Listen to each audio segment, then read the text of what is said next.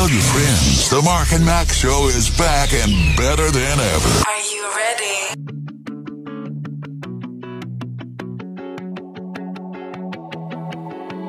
liferadio.fm, the Mark and Mack show. And uh, Mark, I, I I'm going to go out on a limb here and say that we need to have a holiday since today wasn't one.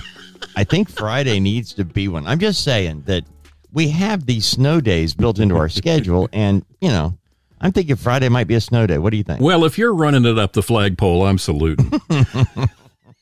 All right, come on, man. I, I thought we had settled we were doing the Johnny Carson three day work week, man. I don't know what you're up at.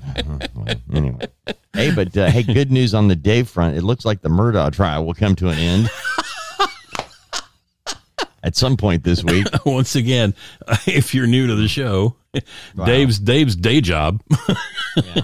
My other job. yeah, he, he- uh, Dave works Hmm. for the for Nancy Grace, and uh, you remember Nancy Grace from her CNN days, and of course on other, in other places. And now she's all over the podcast realm, and and she, and and it's all And about actually, crime. Daily Show on Fox Yes, Nation. and Daily Show on Fox Nation, yeah. And that that was a big deal. You know what, Mark? Just to pull the curtain back a little, one of the things that happened when Nancy left CNN, HLN, she was the only reason anybody watched. Yeah, And when you looked at the ratings, that's the way it was.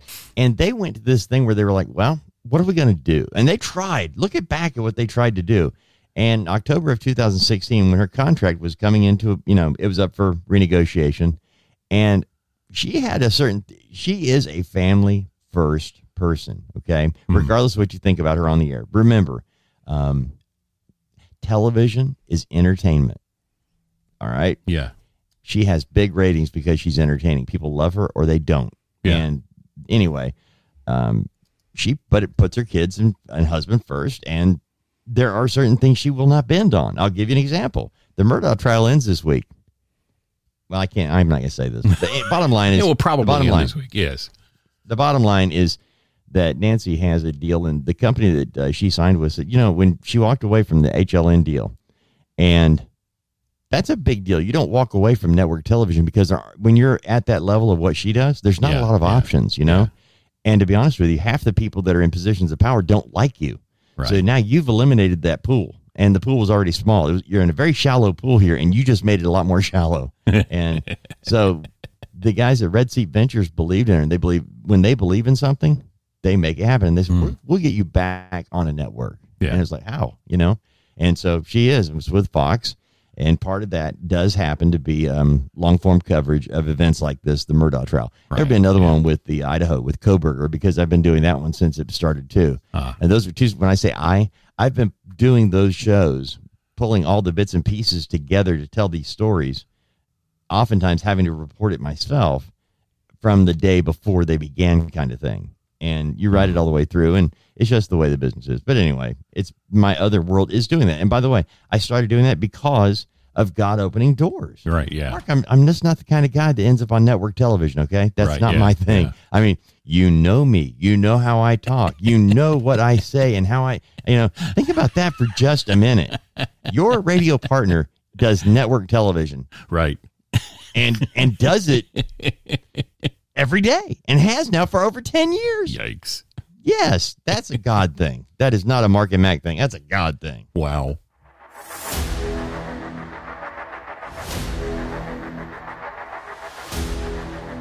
liferadio.fm, the Mark and Mack show. And, uh, you know, Mark, in the uh, midst of everything, you and I have, you know, just stuff going on. Right. Um, you went and saw the Erwin Brothers movie. Yeah. uh, Jesus Revolution. Yeah.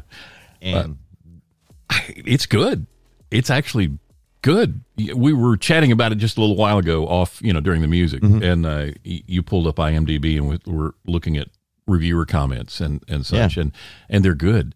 I mean, you go to Rotten Tomatoes, and the score um, that's like fifty two percent, I think. Mm-hmm. Yeah. The critic score, but the audience score is ninety nine percent. right. So, for those who don't know what it's about, what is it about? Jesus Revolution could be just about Yeah, anything. well, back in the late '60s, early '70s, the hippies, uh, the hippie movement was was burning out actually around that time, and uh, Mm-hmm. and uh, there were a lot of people, the kids that were in the hippie movement, uh, realized what they were looking for was God, and the uh, the Jesus Revolution is about uh, a couple of guys, uh, three guys: Lonnie Frisbee, Chuck Smith, and Greg Laurie. Um, Lonnie was a hippie who found Jesus and became a street preacher, sharing the gospel with people. Um, and Chuck uh, Chuck Smith was the pastor of Calvary Chapel. I think that's in Costa Mesa, California, a church that was kind of struggling, old, you know, uh, and uh, and then uh, Greg Laurie was uh, a kid who came to Jesus because the two of them uh, had shared with him Okay. and uh, and the uh, and and Greg Laurie ends up becoming the pastor of uh, of another church, of uh, Harvest Harvest Fellowship, I think is the name of it. People are screaming at me right now. I can hear you, Yeah. but you know, I know. And it, but Yeah. at any rate, I it's about how that movement got turned into something that God used to spread uh, spread the word amongst the hippies. All these kids getting saved, and then it started it started spreading. They started hearing news of people in Dallas. The same thing was happening there. Um, uh, they even mentioned Alabama and Florida and Georgia and the like, where where this where the whole the Holy Spirit's moving throughout the country, and it's kids who have been looking for the meaning of life in basically in sex, drugs, and rock and roll, realize it's not there, and they start finding it in Jesus. Wow. and it, it's a really really it's well done. It's well written. The cinematography is gorgeous. The uh, uh, the story is is really good. Kelsey grammer uh, from frasier and uh, and cheers uh, is pastor chuck smith and he's great it may be one of the best things he's ever done And he is a believer too. But, yeah you know, he's he is well i mean he his sister was murdered. yeah. So uh, he he is, and um, it's a it's a really really good movie. It's But let me ask you this, Mark. By it being called Jesus Revolution, Mm-hmm. now the Erwin Brothers have built up their career, you know, and we've gone through this before. The very first interview they ever did as a as a camera guys was on video with their dad, Hank Erwin's, you know, weekly, daily or weekly show on Right. t- TV Yeah. in Birmingham, and we were the guests, Right. Mark Yeah. and I. We met them then, and then through our show, they were able to latch on to Casting Crowns Third Day and all these bands, Right. And they did music videos and and they grew their career. If you ever want to know how do I go, how do I get into making movies? Well, you know, you don't start off with a twenty million dollar feature film. You start off with something small and you build Right. over time, and that's exactly what they've done. Yeah. You, they have built a career to the point where they've done. Hmm. Uh, like the story of Bart Millard, and I can only imagine. Right. Uh, that movie was very successful, and uh, they have had several that have been very successful. Yeah. But if you saw Sign Jesus Revolution, I, I'm thinking that's just so much more uh, out front in your face. yeah. Well, it's based on the book by Greg Laurie, and Yeah. um, um, and he he I, I read somewhere he said he never dreamed that this the book that he wrote would end up being this feature film, and of course that's kind of how it happens. You never think it's going to Mm-hmm. Be a movie, but uh, I let's see. Uh, But you liked it. You I thought it was a good film. I did. Okay. I really. That's the key. I, I did. I liked it a lot, and I saw some. I saw some trailers for other movies that I'm looking forward to. One of them Right. about uh, about the mom of a family of people who are in the Christian music business and have been for decades, uh, who moved here from Australia. The guys with For King and Country and Rebecca St. James, their mom. It's a movie called Unsung Hero, which when it comes out, I, I want to go back and see it now. you know, So there you go. And Mark is a movie guy, and believe me, we don't. Uh, there Yeah. are the there are the so-called religious films Mm-hmm. um, that are not very good. They're not well written. They're, they're their heart's in the right place, but Yeah. they're so heavy-handed that Yeah. unless you're a member of the choir and somebody who's never missed a choir practice, you're not going to dig it. Okay. Yeah, use a lot of language nobody understands. This one, Yeah. this one cuts across all of that. It's really, Love it. really good.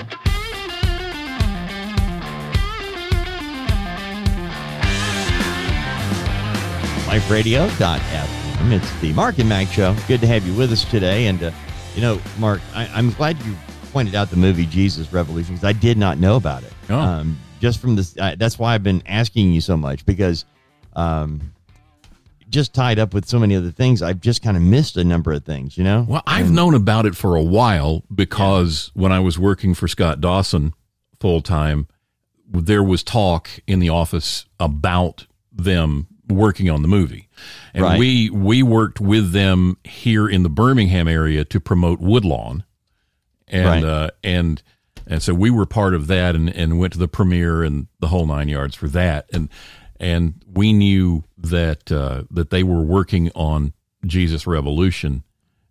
I, I can't I, I don't know maybe three four years ago I Right. knew about this Yeah, it takes time. They don't. They you Yeah. you the guys who make movies, they spend years on a project. An actor will spend months. Okay, Mm-hmm. Yeah. it's just the way it is. The life of a producer, director, Mm-hmm. and actor. It's like a producer, five years, three to five years. The director, one to two years. The actor, whatever time they're paid to show up. You know? Yeah, yeah. I just remember Scott got uh, uh, uh, the Ir- uh, Erwin brothers. Jon Erwin sent him a uh, a a copy of the Ma- the Time magazine that had Jesus on the on the face on the cover Right. of it, that was put out then. And part of this movie is there's a, a writer, a a reporter who's following every you know things around going to the church services going out to the beach and seeing the baptismal services because hundreds and hundreds and hundreds of people getting baptized. And uh, and he's asking people questions and such. And in the end you find out you know in the end you find out who he worked for but it ended up being time magazine and it was the cover of time was what was happening in california with all these hippies became the cover of time magazine Ah, I love it. Yeah. Love it. Yeah, Well, you know, stuff. Mark, do you think with what's happening now, you know, we've got a couple of different places in the country right now having a a Christian Yeah. revival. yeah asbury and uh, Yeah. yeah Getting a lot of attention. yeah And I will tell you that it's it's so nice when you see something start to break out and just spontaneously grow. yeah And it draws others because they all want that. I remember uh, at at a Mark and Mack revival tour event, and I remember your niece Laura. And I'm closing my eyes to picture this, and she was Yeah, in the yeah. row in front of me to the right, and it was during I can't remember who was singing, but Laura was worshiping in such an Mhm. honest and open way in that moment. yeah And I was thinking about 10 other things. I was not there. I was not in the moment. yeah And I went, I want that. You know, I, I, yeah what's wrong with me? You know, and I think we all go through that at times. Mm. Yeah. And I, I think Yeah. it's, it is that. And I think that's what happened. People see it and they go, that's what I'm after. That is what I'm searching for. This, this true worship. This, Right. You know, and, but we get caught up and distracted and, it, and it's, it's a reality that I'm, my hope is that while people look at it and go, wow, that's Mm. amazing. I wish it would happen here. You realize it can. Yeah. It's, it, but it takes an open spirit that's not looking for problems, looking for solutions, and just realizing Yeah. the only solution is Jesus. Yeah, I remember those evenings. I remember. I I remember uh, one of those times when. And the thing here's the thing: you and I both we're in this business, and everything is is about time. Mhm. It's all about time. Um, that you, you're always watching the clock. You're thinking, I have this much time before I have to hit this. I have this much time before I got to do this. This has got to run then. This is, and so you're always thinking about time. And even in that in that worship service situation, you're thinking, I got to get these people out of here by a certain time. I got to do this. I got to do that. So all the stuff is on your mind, and you don't. And and it's hard. It's really hard to just let go and let God do what He wants to do. And I, I remember one of those services, and, you, and you're and when you're ready to move on, and I just looked over and said, I shook my head and just just chill, just, just take it easy, let it happen. and that's the thing is that, and it's because, and I don't know what the difference. I guess it's because of of maybe denominational background differences and such. Because I've been in, I've been involved in in a handful of different denominations, and. Uh, just letting God have his way in a service is an important thing to do. But at the same time, uh, you do have to keep an eye on things. And that was something that came out in this, in Jesus Revolution, in this movie, was that uh, Pastor, uh, pra- uh, Pastor Chuck Smith at one point had to get a handle on Greg Laurie, uh, not on Greg Laurie, on uh, Lonnie, Lonnie Frisbee, because Lonnie got all wrapped up in the more sensational side of things. And, and, and Pastor Chuck is the seasoned the seasoned guy there who sees the direction things need to go. And so he kind of pulls the reins in. And there was a bit of division. There was reconciliation later, not in the movie, but but uh but, you know, it's just that experience with God. It's and, and Laura, by the way, uh, niece Laura, is married to a student, a youth pastor, and has lived in a bunch of different places because of that now. and she's up in Huntsville now, and they're wow, they're they've got three kids. Mm. Holy moly, am I old?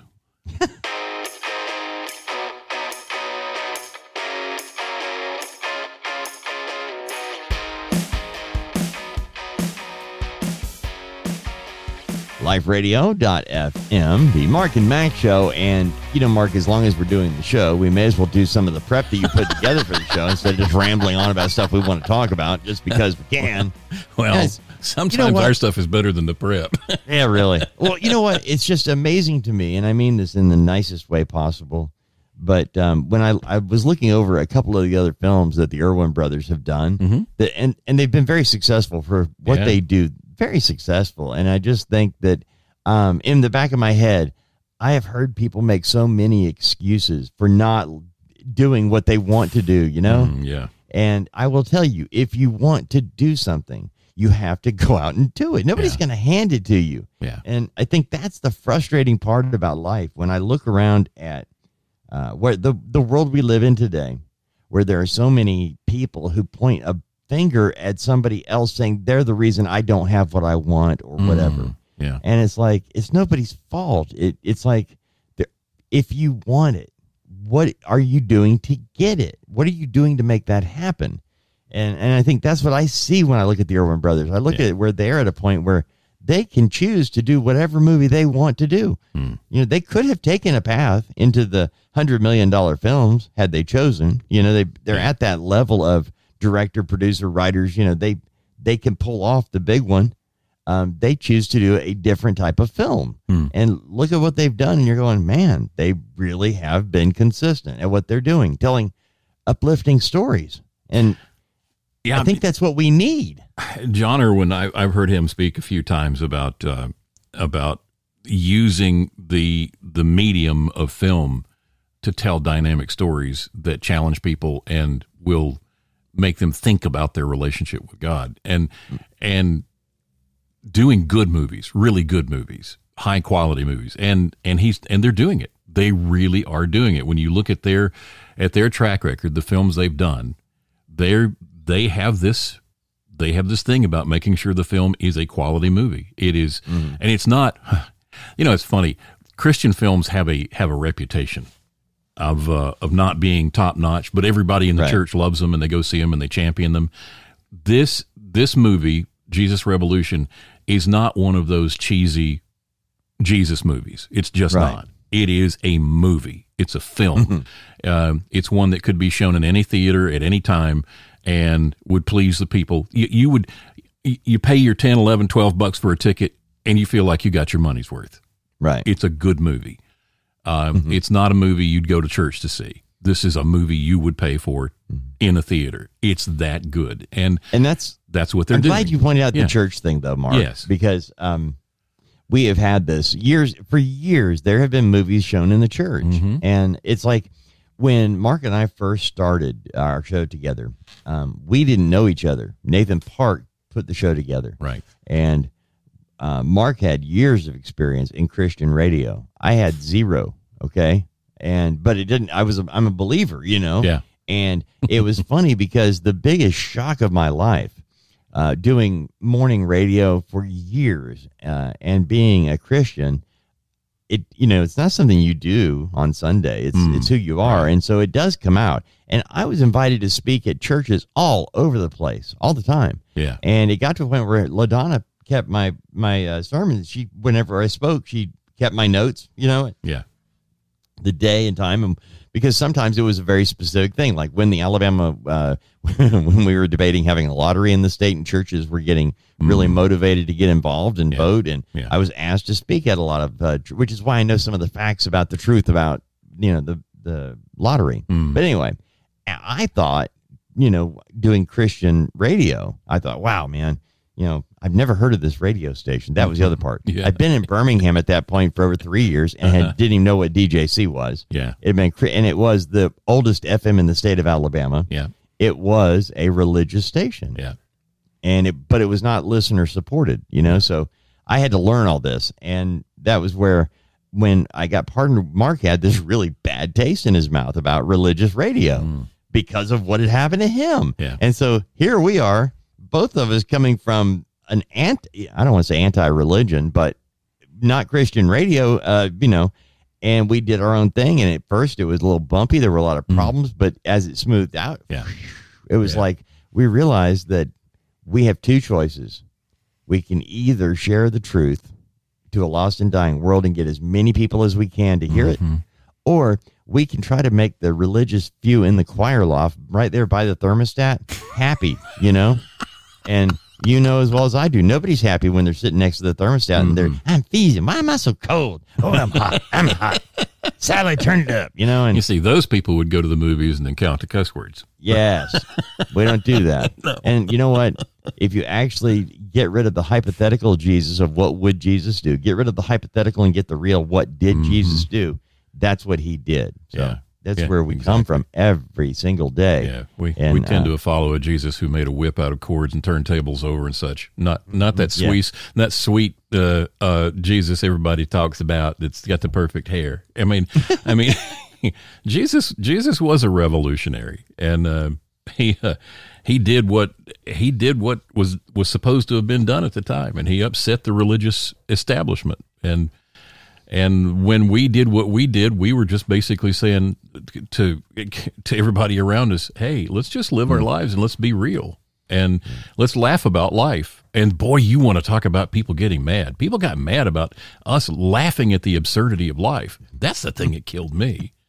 Don't you think that's absurd? Don't you think that's a little crazy? Shouldn't we laugh about that and point it out?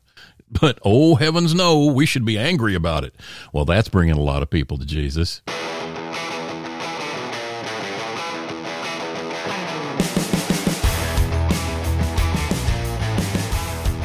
liferadio.fm. It's the Mark and Mack show. And I saw this story out of Florida Mm-hmm. and wondered what was going to happen. Okay.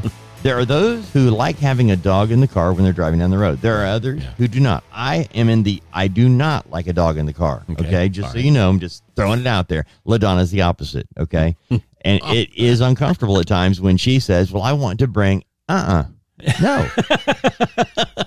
no, I, you know, but I'll hold her the whole time. No, you won't. You, you think it's cute for her to walk around. No, I'm to, I'm not going to die because a dog had to go for a ride. So there you go. All right. Well, dogs would not be able to put their heads out of moving cars under a Florida proposal that's drawn wide news coverage and considerable backlash. The restriction is part of Senate Bill 932, an animal welfare measure introduced Friday by Lauren Book, a Democratic state senator. This is a couple of week, couple of Fridays back. Book's spokeswoman Claire Van Susteren told the Sun Sentinel that the legislation had been presented by the senator by veteran uh, to the senator by veterinarians and other dog, animal advocates concerned about possible injury to dogs riding in cars. But because of the immediate reaction, she said the bill will be changed substantially. She says this is not something that Floridians want. In addition to the ban on heads or other body parts out of car windows, the bill would require that any dog riding in a car be in a crate, restrained by a harness or seat, a pet seatbelt, or under the physical control of a person other than the driver. Right. The bill's other clauses concerning dogs and vehicles are less controversial, including a dog cannot sit on the driver's lap, a dog cannot ride in front of a motorcycle operator, a, a dog cannot be transported on the hood, roof, or running board or in the trunk. Boy, that one fits the, uh, the old, uh, wow, sometime in the past. Yeah. You know? Uh huh. And other elements of the bill address declawing. That's just, by the way, people, declawing is cruel and inhumane. Don't do that. Animal testing of cosmetics and te- the tethering of dogs or cats outside and the sale of wabbits. Oh, wow. well, again, I understand why this is uh, you know, causing a, a bit of a rigmarole because there are the haves and have nots. So those who don't mind and those that do and I fall on the side of I don't like a dog in the car. And again, Right. it goes back to LaDonna saying, but I'll hold her. No, you won't. Yeah. You think it's cute for the dog to be in my lap while I'm trying to drive. And they want the window down, and I want to throw them out the window, but I can't do it because then I'd end up in jail. Well, I'm I'm I'm not opposed to the dog being in the car, and I'm not opposed to the dog's head being out the window if it's big enough, right? Big enough to be able to reach that, but it's not going to be. I mean, it has to be in the control of like somebody else right on on the other seat. If I go places, sometimes I will take uh, Cooper for a ride. Used to take Kimber for rides. And mm-hmm. I would I would ask Kimber, "Hey, you want to go for a ride?" And she would be at the bottom of the stairs barking at me like, "Hey, hey, hey, come on, we're going for a ride. Come on." She she, she wants to go, but she was never in my lap, and she never tried to get in my lap. Cooper, on the other hand, will try to come across the armrest and get in my lap, and I've had to teach him not to. But mm. I don't have that big of a problem with it myself. And I, but I, but what this what this appears to be, as far as I'm concerned, is just politicians being busybodies in order to be the hero. Like just, oh, this is dangerous for pets. We're going to save pets by passing this law. And then the general public is like, really? Don't you have mm-hmm. something else to work Right. on? It's yeah. All I can think of is you know it's better to have him in the cab than Dinky trying to keep up.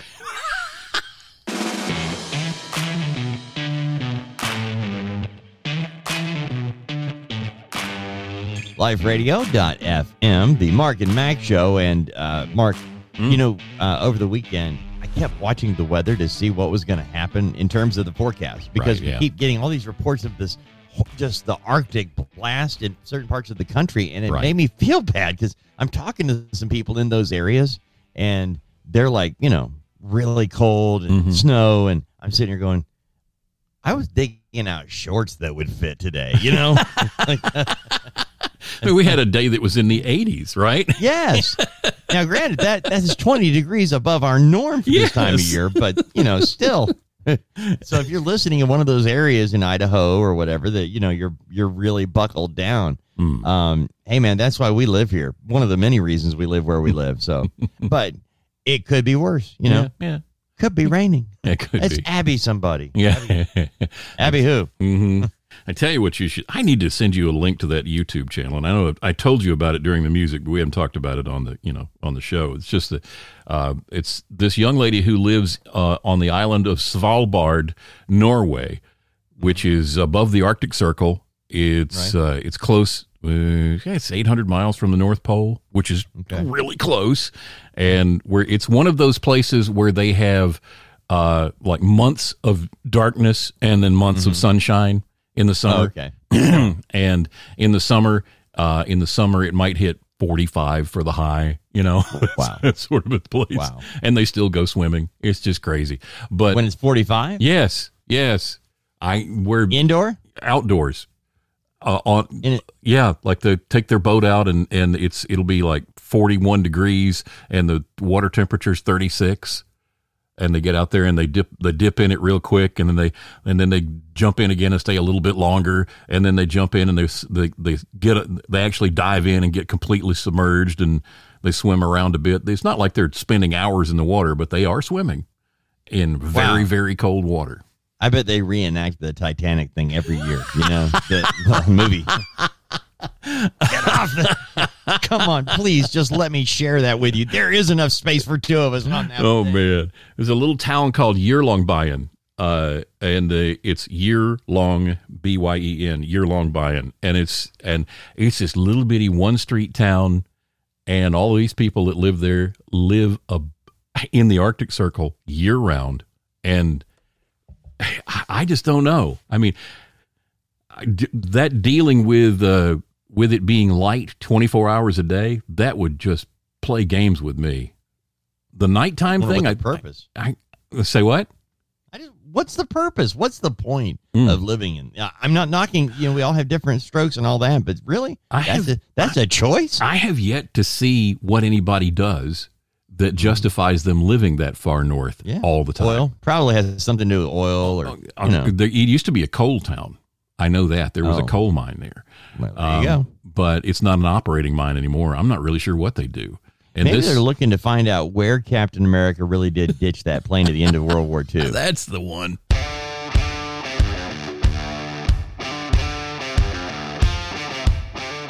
liferadio.fm, the Mark and Mack show. And hey, we were talking, okay, in during the music, again, yapping about just different things, but we were talking about people that make podcasts and stuff Mm. and uh, and YouTube videos rather, uh, more YouTube videos than anything else. And uh, there, I'm all right. There are things that Braylon has watched, you know, as he's grown. Um, we started with uh, oh goodness gracious me, it was just parents kind of videotaping the stuff with their children, you know, the, Yeah. the toddlers. Yeah. And then as they grew, they kind of built something around it when they realized they had a lot of followers or viewers and started making a little money with it. And they learned how to do this. So they started creating adventures. Okay. Right. Now, these adventures are not built for anybody that has um, a mental capability of over six. Okay.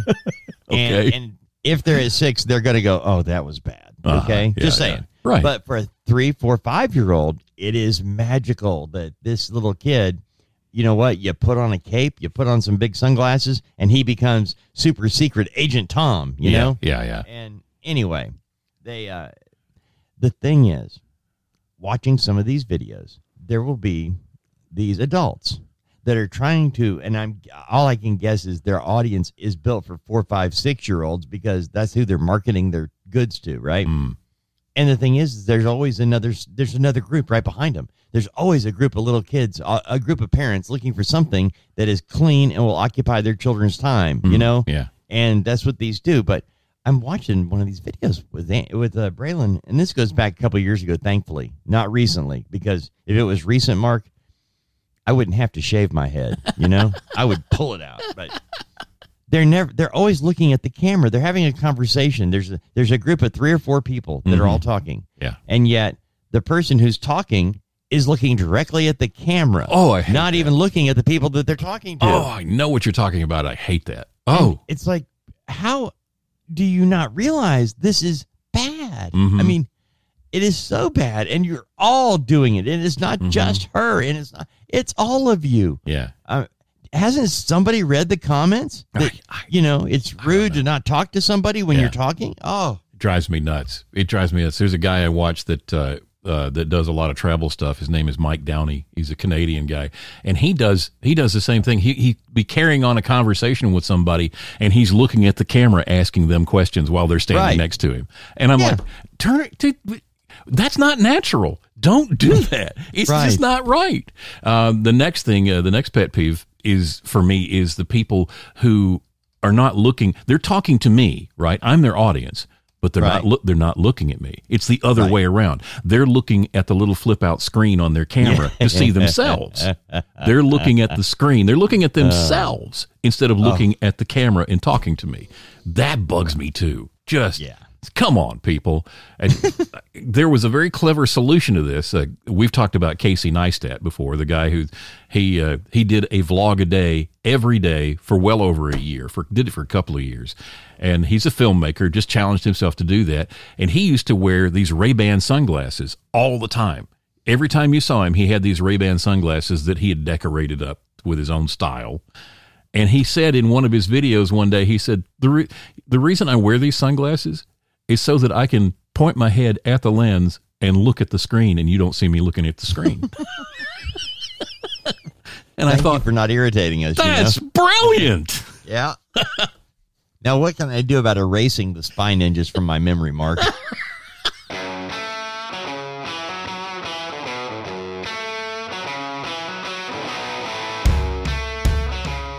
liferadio.fm, Mark and Mack Show, and crypto mining operation found in school crawl space. Now, Mark, my understanding of crypto currency was that you, when you were back mining it, it was mathematical riddles you solved online using a computer, not an actual mine with, you know, Right. digging and shovels, right? Correct. Yeah. Correct. Um, So, all right. You got to explain to me why, how right. this was found in a crawl space. All right. Police say a former employee of a Massachusetts town is facing charges of allegedly setting up a secret cryptocurrency mining operation in a remote crawl space at a school. Nadim Nahas, he's 39, was scheduled to be arraigned last Thursday on charges of fraudulent use of electricity and vandalizing a school, but he didn't show up, and a judge issued a default warrant after rejecting a defense motion to reschedule. His defense attorney, uh, Your Honor, can we reschedule? No. Police responded to Cohasset Middle uh, School High School in December of 2021 after the town's facilities director found electrical wires, temporary ductwork, and numerous computers that seemed out of place while conducting a routine inspection of the school. Chief William Quigley of the Cohasset Police Department contacted the town's IT director, who determined that it was a cryptocurrency mining operation unlawfully hooked up to the school's electrical system. Crypto mining, that's the process of validating cryptocurrency transactions and creating new cryptocurrency, consumes vast amounts of electricity. Nahas, the town's assistant facilities director, was identified as a suspect after a three month investigation. After a show cause hearing, a criminal complaint was issued. Nahas was sub- sub- uh, subsequently resigned from his job with the town in early 2022. All right, so this guy is using his brain and everything else to mine for cryptocurrency, and yet he chose to do it. Uh, look, man, you don't have to make this a crime. No. You're going underneath. Why? This is somebody who decided, you know what, Mark, I could do this at my house in the comfort of my own home with clean surroundings, but instead, I'm going to be a criminal about it. I'm going to dig a hole. I'm going to get dirty. I'm going old Yeah. school crime on this because it's not against the law to do what I'm doing, Right. but I'm going to make it. This is like the guy. Remember in the movie Goodfellas, uh, the guy that uh, the short guy with the toupee. Um, uh, Dan, uh, oh, he was always cussing. Uh, Oh, yeah, I know who you're talking about.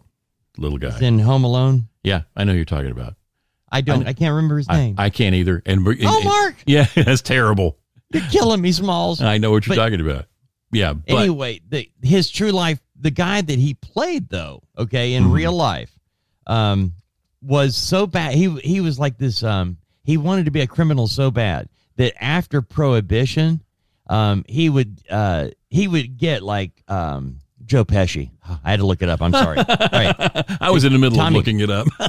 Joe Pesci plays this guy Tommy DeVito in the movie Right, yeah. Goodfellas. Well, after prohibition was lifted and alcohol was legal again in the United States, that guy Tommy DeVito would actually illegally import Crown something or other from Canada Mm. because it was illegal in the U.S. Wow. All right. Because even after prohibition, he was such a hard nosed criminal, he had to break the law Wow. by finding the only liquor that was against the law to have. Wow. And that's and that's what this guy did with the crypto. Hmm. Perfectly legal to do all these things, but instead he. He's- wanted to make it a criminal He- he- enterprise. so he stole electricity. That's what Right. it amounted to. He, it just he said, "Well, I'm going to do this, but I'm not paying for the electricity."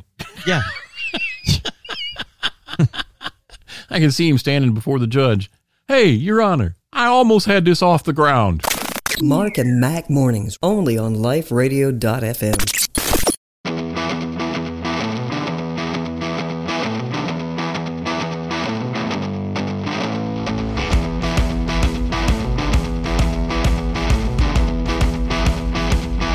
liferadio.fm, the Mark and Mack show. And Mark, to go from um, a guy doing crypto mining operation, you know, creating a crime where one should not exist, to a Welsh family's uh, desire to do something uh, on the world record scale Mm-hmm. is just kind of a. This is like how how would you explain the Mark and Mack show? Uh, they will go from the sublime to the ridiculous at the turn of a screw. It's whiplash on your dial. There you go. That's it. And yeah, Oh, it's, on your radio dial. oh my right. gosh. it's, and it is a Guinness record story. What is that? It's, it's, a, it's a major award. Shucks, I wouldn't have known, Dad. It looks like a lamb. A family of Welsh farmers broke their own Guinness World Record when they harvested a sunflower head that weighed 14.21 pounds. Farmer Kevin Fortey, he's 44, grew the massive sunflower with the help of his brother Gareth, son Jamie, and mother Marjorie. The sunflower weighed 2.71 pounds more than Fortey's previous family record, uh, the, the family's previous record breaking sunflower head, which was harvested in 2021. He told Guinness World Records, I was shocked by the weight of this monster flower. The sunflower is from a family seed line called Fortey Giant Sunflowers. The family said the line stretches back more than 100 years. Wow. He, he says uh, growing any plant takes time, dedication, commitment, experience, and skill. The heavier headed sunflower plants need a better planned structure to grow up, as the sheer weight of the heads couldn't be grown without some form of support. So they got to build some kind of support structure to grow the sunflower heads to make them this big. Hmm. I, You I for some reason I feel like calling fraud on this because if, if you've got to have if you've got to build a scaffold to hold up your prize winning sunflowers is that is that really come on if I drive by your field of sunflowers and I see a field of scaffolding it's just not the same Well, what if they pay people to stand there and hold it? You know, Well, they then take six-hour shifts. well now you're talking about entrepreneurial uh, genius you are employing people Also, hold it. what are you doing? You're holding a sunflower head. Uh huh. eh they'd protest they'd want 15 bucks an hour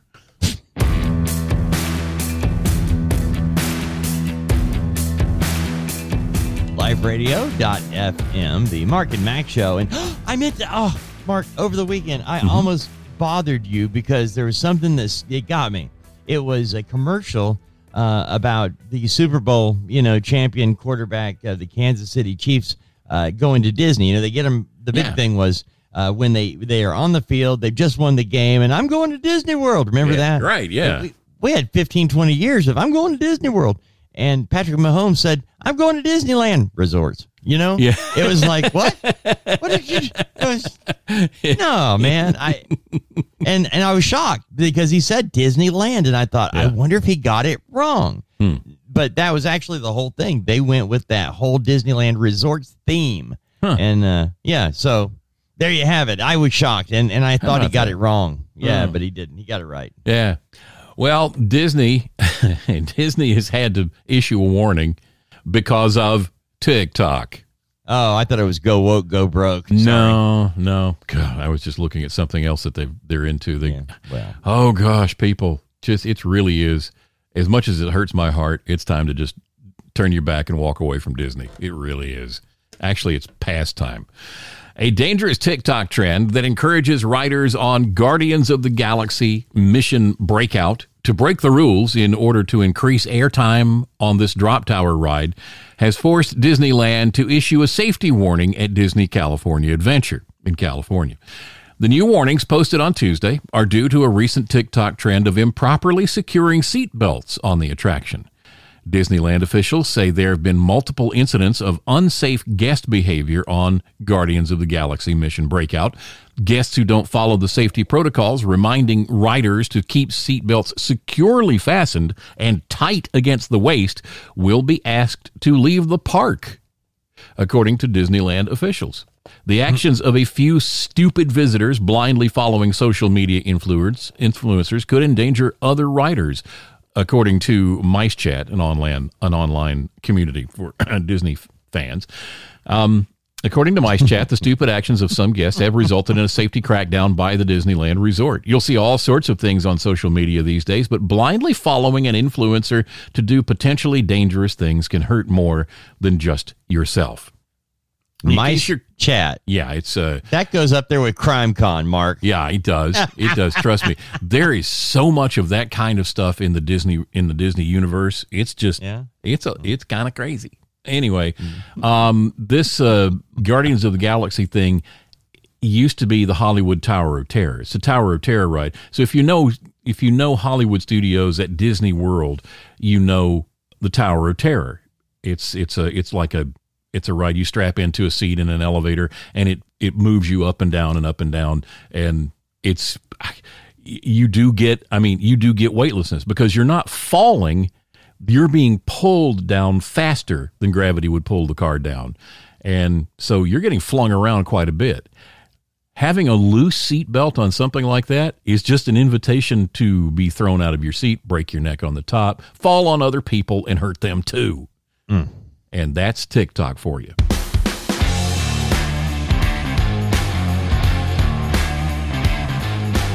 liferadio.fm, the Mark and Mack show. And, you know, we started off the show talking about the uh, movie you went to see over the weekend. And uh, really awesome time to go to the movies when you can see a movie about Jesus and, you know, I, the impact that he has. Yeah. Um, you know, but the last time I went to the movies and I'm trying to remember what it, I think it, it wasn't. It was the second to last time. The last movie I went to was with Braylon, and it was a kid film.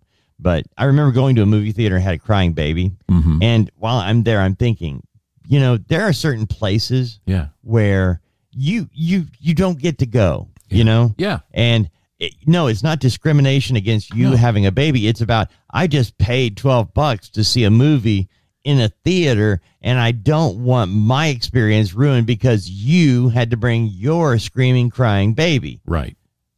And I know that sounds really harsh, but you know, come on, man. We didn't take uh, Hannah, you know, when she was a baby, and I didn't take her out like that. Uh, We've talked about this before. It used to be a it used to be a thing. You knew, and your parents told you. Well, you when you have a kid, it's going to be a few years before you have a social life again. You just that's just it. You you are now parents, and you are going to be focused on this child for the next few years. And you will one of the things you'll be doing is teaching that child how to behave in public. And sadly, nowadays you see parents dragging their little bitty babies everywhere. I mean, everywhere. We were just talking a little while ago about uh, about Disneyland in California. You see people pushing the little strollers with little bitty babies in the in the big theme parks. Yep. I mean, why the baby doesn't know what's going on. The Nope. baby doesn't can't relate. The baby's not excited about seeing Mickey Mouse. The it's all about the parents. It's all about the parents. And it's it just drives me nuts. Drives me nuts. Mm-hmm. but apparently a movie theater in New Jersey has seen a way to make money off of this. I love it. They're hosting a bring your own baby matinee screening. The Claridge in Montclair says all parents and caregivers of new babies are welcome. They're hoping new parents will be able to bond over the joys of parenthood while enjoying a newly released film, of which they will see only part because they'll be spending so much time dealing with their child. Theater lights will be dimmed but not off, and the volume will be moderated as well. Wow. It can be a family affair with big siblings too. Children under the age of five enter free. I love it. Ah, good. I Thing is, it's going to be a BYOB, and there's going to be a drunk that shows up saying, "Here's my baby."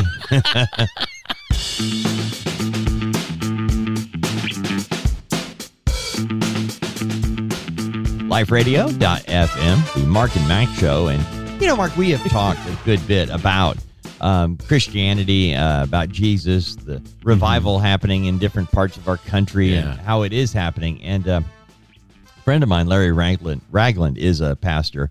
And this is what he wrote uh, last night.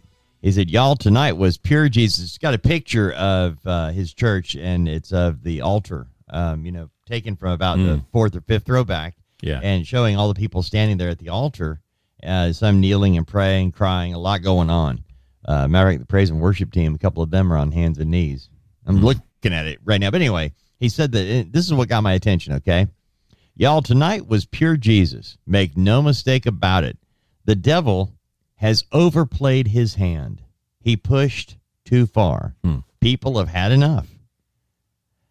He writes a number of other things, you know, but I wonder about that sometimes, Mark. I think that, you know, as Christians, we uh, don't point our bony finger of righteous indignation at the world for doing what the un- unsaved people do.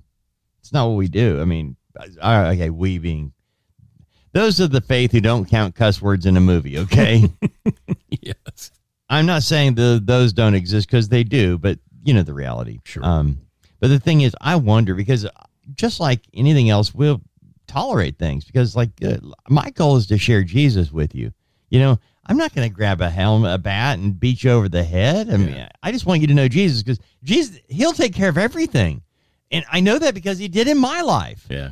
And because I know that, I don't care what you do or have done. It doesn't matter if, you know, I need to be the example of Jesus. I need to be what Laura was for me that day in church. Yeah. You know, the example of uh, of of what Jesus can do. We don't follow, and you know, Scott Dawson. Oh, bless his heart for telling me this one day because we were talking about preachers who fall, and he said Jesus didn't say follow my followers; he's follow me. And so when a pastor says this was all about Jesus, this you know, a lot of past, a lot of people would say I preached a great sermon and we had a you know, but that's not what it is. It's Jesus. And hmm. when a pastor points that, you know, he's doing the right thing, it's Right. Jesus, ain't me. It's Jesus. I'm thankful I was a part of this. Anyway, I just wondered, Mark, when there would be enough because there are there are plenty of Christians who are believers. They are sold out believers, but in the world we live in, you know, you sometimes have to keep your mouth shut because this is not the hill to die on. This is not the fight to have. Mm-hmm. And yet, because of the way things are, we as Christians are really pushed to a breaking point of having to, you know, plant our feet and say, for me, enough's enough. I, I am I am a believer of Jesus, and what you're demanding I do is not something I'm going to do.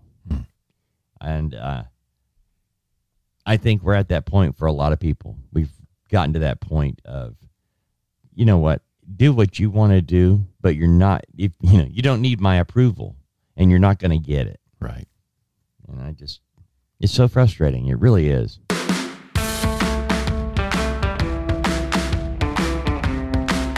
LifeRadio.fm. It's the Mark and Mack show. And Mark, when I first saw the headline on this story, I'm not kidding. I went, Where is LaDonna?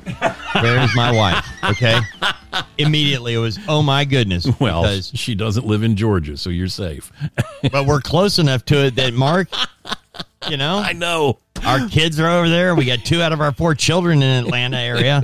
So yeah, it could be. Well, around 7:45 p.m. Saturday, a woman ordered food at the Popeyes restaurant in, uh, in Augusta, Georgia. The woman claimed that her order at the fast food restaurant was missing biscuits. A Popeyes manager informed authorities that the order was corrected and the customer was given her biscuits. However, the woman was reportedly still not happy. She instructed the restaurant staff to hurry up with the order because she was coming back, according to the Popeyes employees. Apparently, she got, you know how it is. You go to the drive thru Yeah. you pick your stuff up, and you get home, and ah, it doesn't Yep. have this in it. She allegedly made several threats to the staff of the Popeyes in Augusta, even threatening to drive her car into the restaurant. According to the incident report from the Richmond County Sheriff's Office, an 18 year old employee was standing near the front of the building and was almost struck by the car when the woman's SUV crashed through the restaurant. The woman smashed into the Popeyes restaurant and then punched the gas pedal and drove another four feet into the building after the initial crash. The woman stopped crashing into the building after debris prevented the SUV from moving any further, according to the arrest warrant. Nobody was injured by the woman ramming her car into the Popeyes restaurant, though. The woman fled the crime scene. Four days after a vehicle drove into the Popeyes restaurant, police arrested a suspect. On Wednesday, police arrested Belinda H. Miller. Authorities said that Miller's vehicle was found at her home with front end damage. Wow. Just wow. Yeah. Why did it take four days? You know? Come on. Ah. If- well, Four I don't days. know. You, you got all these people. You've got somebody who's just rammed into your place. Mm-hmm. I guess. I, I guess they're all scurrying for cover, and they Over don't know what's going to happen next. So nobody's looking for a license plate, right? Yeah. No, I'm with you there. Yeah. I'm just four days. Anyway, she, all right. How many of us have been in that? You pointed it out. You know, you get home for the drive through and you look and you go, oh, come on. Yeah. Now, all right. Popeyes in particular, when when LaDonna was pregnant with Hannah, that was her thing. You know, women do, uh, while they're pregnant, have different things that become a deal. And that Oh, was it. She wanted red beans and rice from Popeyes. And by the way, she wanted Mardi Gras mustard with her chicken. Hmm. I don't know what Mardi Gras mustard is. It's obviously something with Popeyes, but Okay. had to get it. So I was used to doing it. Matter of fact, Mark, okay, all through the pregnancy, at all hours of the day and night, okay, I would be on the road. Didn't matter, you know, it didn't matter because I was doing a morning show. Didn't got to be up at two forty five. So what? It's twelve fifteen. I want red, you know, but honey, there's none open. Anyway, Well, we've got a kitchen. Get busy. Yep. So, but it ain't Popeyes. So even after she had Hannah, okay, she has Hannah at four o'clock in the afternoon, and everything's all done. It's oh, there's my baby, and I'm not kidding. They're getting ready to take her to the room, you know, away from the delivery room into her room, you know, mm-hmm. and she's like, Dave, Dave, look at me red beans and rice. I haven't held my. Can I? we're we're cutting. Can I wait till we cut the umbilical cord, baby? Just give me a couple minutes here. Oh, good grief. So, but now I have had to go through enough drive throughs in my life to know to check the bag, you know? yeah. Oh, you laugh, but I know. I we've been all been through it where you've stepped where you've Yep. you've gotten it home or you've been on the road and you you know you stop off and you get your bag and hit the road and you realize a couple of a couple Yep. of more exits down. This is not my order. Or wait, Thing is, where's my I French fries or something? Yeah. I don't leave. I I'm Oh, like, I don't anymore either. They no. can, you can honk, do whatever you want, but I'm checking this bag, Mhm. and they always look at you like there's something wrong with you. You Yeah. know, And and you're you- going, you would be very surprised how quickly they can fix that order if you refuse to pull forward. Right. Oh yeah. No. I'm, why would I pull? it? That's what I get whenever you're going to a fast food joint, you know, and uh, and getting away from Popeyes for a minute. Yeah. Why is it? I'm at a drive-through at McDonald's, for example, where Mhm. I ordered a hamburger and fries and a soft drink. Okay. It's what you serve. Okay. That's it. It is. This, is, what you do. So I'm not going to pull forward and wait. There's no point in that. Right. Why would I pull forward? You know, hmm. if you don't have it ready now, you know, I, no, just hand me what you got. They all taste the same. You know. Oh, good grief. But I ain't ramming my car in. I mean, No, again, she. no. But they corrected the order. She got her biscuits. She went home and rethought about this. Went, nope, not enough. Not enough. Man, they closed the Jack's hamburgers in Pinson for I don't know ah. how long because one of the employees got hacked off and one day decided that's it and drove her drove her minivan through the front of the place. Wow. Is this catching? Is this spreading? Sounded like a good idea at the time, Judge.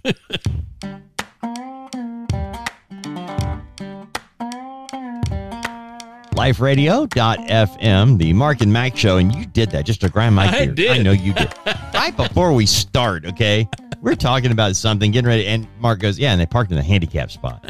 we were talking about fast food, and Yeah, there's there's an Alabama-based uh, fast food chain called Jack's Hamburgers, and uh, Mikey Mike Eccles and I go uh, go to Jack's. And not every weekend; it's like maybe once a month.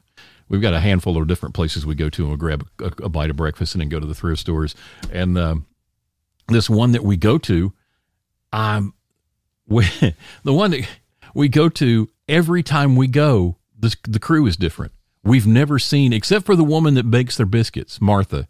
We see her every time we're there, but the rest of the crew, always different. There's never the same crew there anytime we go, and the turn the turnover must be insane. It just got to be crazy. And on top of that, almost every time we're there, I see one of the members of the staff walk out to their car and it's parked in a handicap spot. and they don't have a handicap placard, a mm. tag, or anything. Mm. And I'm like, come on, people. Which is probably why they don't work there for very long. Mm. because somebody says, you can't park in that spot. And they say, you uh. can't tell me where I can park. And they quit, uh. you know? buddy. I, you know, Mark, Dollar General has spots right up front that are handicapped. Yep. They're clearly marked. Yep. Clearly marked. And every day I see people that have no business parking, they're parking there. mm-hmm. And it's like, how can you be so self entitled to Yeah. ignore this? Yeah. I mean, it just, and again, I have days where it's hard, you know, Mhm. and I don't park there. Yep. Uh, when before my mother in law passed away, if I was driving, we didn't park there. I would drive them to the front of the store. Them being LaDonna and her mother, I would mm-hmm. drive them to the front of the store. I would ha- let her get. Then I would go park, and the reason was there might be somebody who doesn't have somebody else driving, and they need that spot for convenience. Yeah. And yeah, they deserve it. it. It's difficult enough in life, and it just boggles my mind that people just Yep. don't care. I wish there was a way. I really do. Here's- that the regular human beings could put a chalk on those tires. They couldn't go anywhere. You park in the handicap spot without a tag, without a placard, you're staying here till the cops show up. Here's and you lose your car. Here's another one for you. Next time you see a vehicle backed in, parked in backwards, parked backed into a handicap spot, walk around it and see if it's got a handicap plate. It won't have one. They know they're parking in a handicap spot and they back into it to cover themselves because they know, well, nobody on the nobody's going to be able to check my plate that way. Yeah. You know, I, I'll tell you, Ah. there have been days when I don't I don't use a cane all the time. I do have one, Yes. and it's just for those really bad days. When I have bad days, I don't go anywhere. I stay home. yes. And if I can't stay home and I have to go, then I will take the cane with me Mm. just in case. But I'm not kidding. There have been a couple of times where I've thought, I've got a cane that I could put a really sharp, you know, I could screw in a couple screws, knock them off with a pair of pliers, and have really sharp ends and accidentally fall into a car that's parked in a handicap spot. It's an accident. I'm sorry. I didn't mean to fall, but I'm handicapped. You're in my spot. Yep.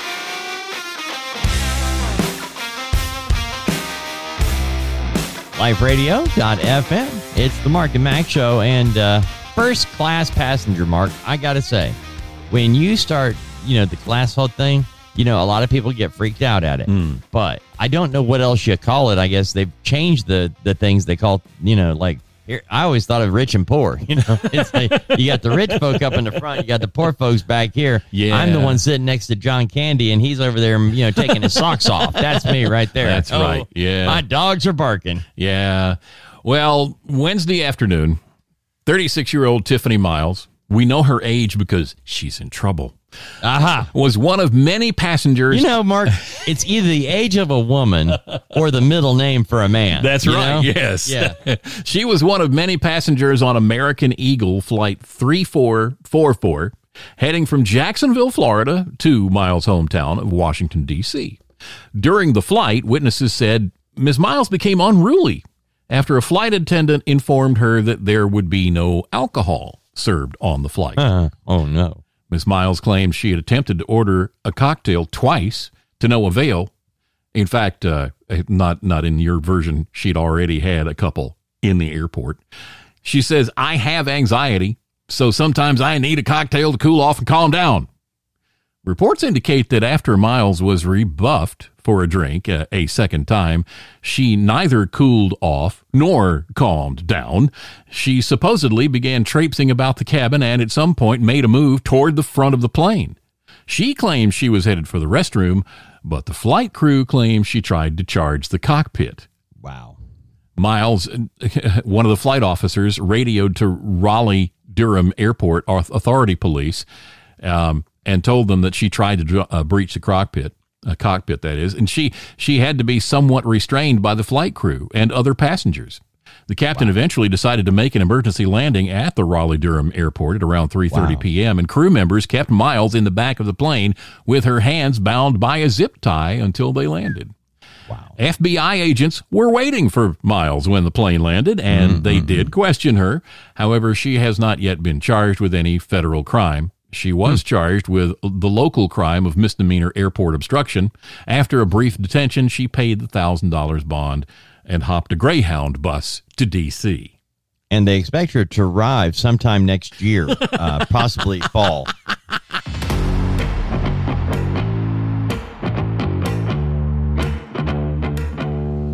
LifeRadio.fm. It's the Mark and Mack show. And hey, as we wind things down today, um, give a hoot, don't pollute. Woodsy the Owl said it to us when we were children, but now we celebrate it, Mark. We celebrate I know. throwing trash in the water. What Don't is- throw it in a trash can. Throw it in. A, you know what? Claim you put a message in it and throw it in the water. What is the deal? I hope that someone gets my. I hope that someone gets my message in the bottle. Well, let's all hope somebody does. Depends on where you throw it, I guess. Message in the bottle. A visitor to a state park in Pennsylvania found a bottle on the ground in the woods. On the ground in the woods that contained a message from a family, a family camping trip some 50 years earlier. It had been there for 50 years. Joe Frisetta said he and his wife, Marci Mowery, were at uh, Fowler's Hollow State Park in Perry County when he saw what he initially thought was trash on the ground. Well, it was. Frisetta picked up the bottle and noticed that there was paper inside with writing on it.